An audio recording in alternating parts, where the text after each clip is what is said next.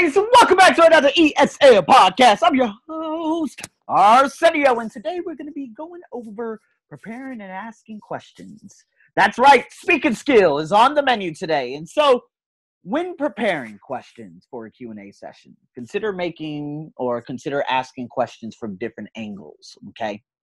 Now, I'm not talking about like reporters or reporting type questions because of course they do it with their own hidden agenda I'm just talking about Q&A in general and something that can relate to everybody. So the who, the what, the where, the when, the how. Remember the whole illicit, you know, justifications. Why do you think? Why should? That's another way. Or ask for illu- illustration of, or ask for an illustration of points. Okay. Such as, can you give me an example of that? What evidence is there for? Now, again, what evidence? That's basically that could be in terms of jury duty in terms of being in a jury uh, or you know if there's an investigation that's happening or a scientific process or scientific finding. So you probably wouldn't ask that at like a seminar right? Uh, if you're talking about trends you could say can you give me an example of that? Can you give an example of that? I see on here there are you, you know you're you're stating that what's going to happen are the stocks are going to rise and then they're going to plunge why do you think? You see what I mean? Can you justify that? So those are other ways of asking. Now, exploring time frames. You could say, what do you see happening next year? What has been the biggest lesson learned so far? That is an excellent question. I think that is one of the most important questions, especially when you're like it could be if you're like podcasting and you're a podcaster and you have an interviewee on and they're telling you about your entire life story uh or their life story you could say you know but can you give me an example? What's the biggest lesson you learned up into that point? Or the biggest lesson learned for 2016 2017 2018 here's a question a rhetorical one for all of you.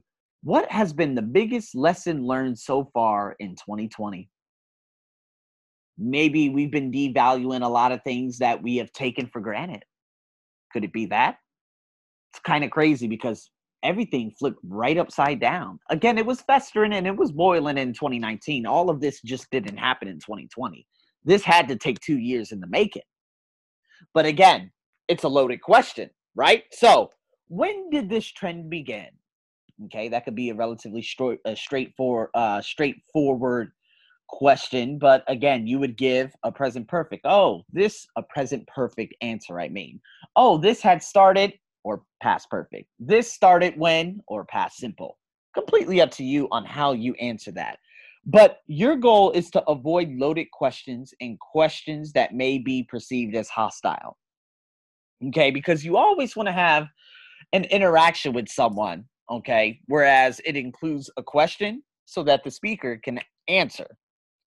Okay. So when you ask a question, consider your tone of voice, consider your body language, consider uh, you know the facial expressions to ensure that effective open communication.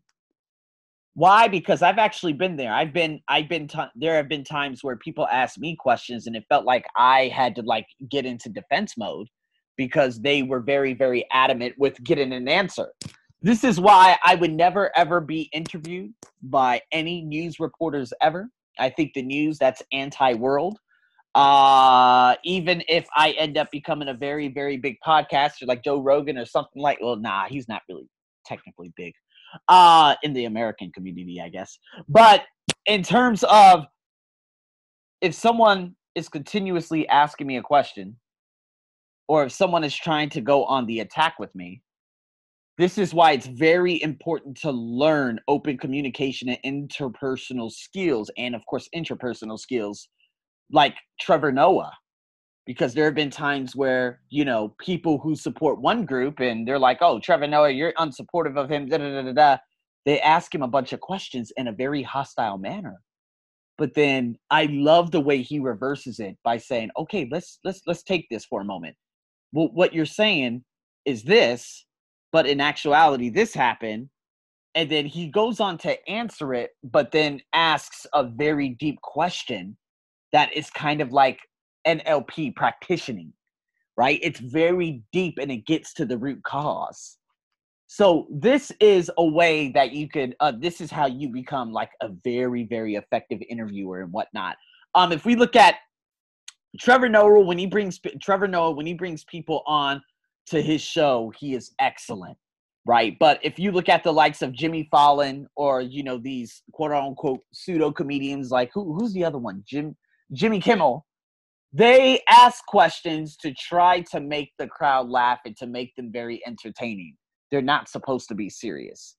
Trevor Noah, he could be serious, very serious, or he could be very funny. It just all depends.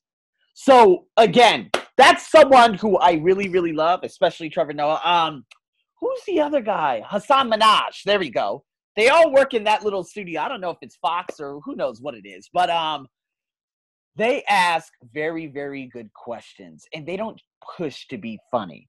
They're just themselves. That's the most important aspect. So what I'm going to do here is I'm going to play this listening. And what you're going to do is you're going to identify the potential problems with each one of them. There are four, and the potential problems are hostile, loaded, or no question.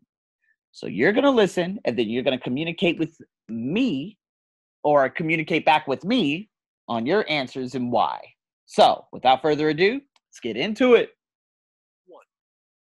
But anyway, what can we actually change? Do you have any concrete ideas? Two. But isn't the technology a little bit clumsy? Three.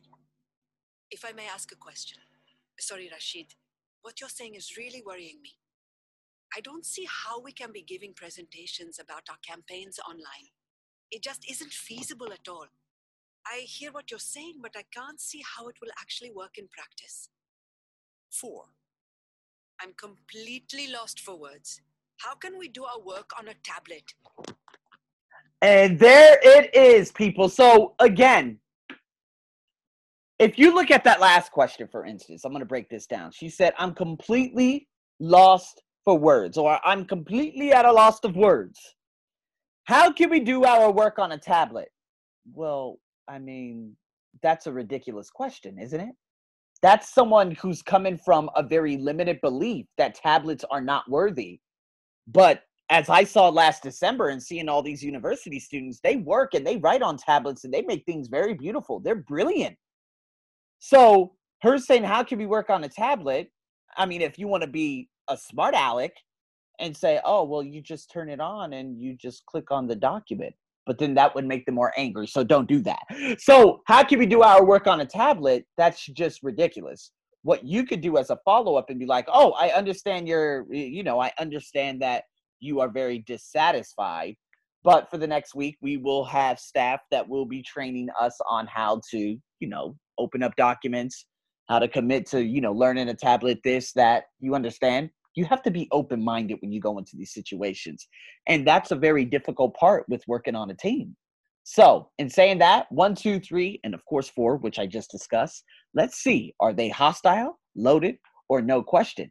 Now, remember to refer back because, again, I've talked about the loaded questions uh, in podcasts previously. So, if you're listening to me on Spotify or somewhere, just put loaded questions on Google or wherever in Arsenio, and it will come up for sure. So, in saying that, guys, thanks for tuning in to another ESL podcast.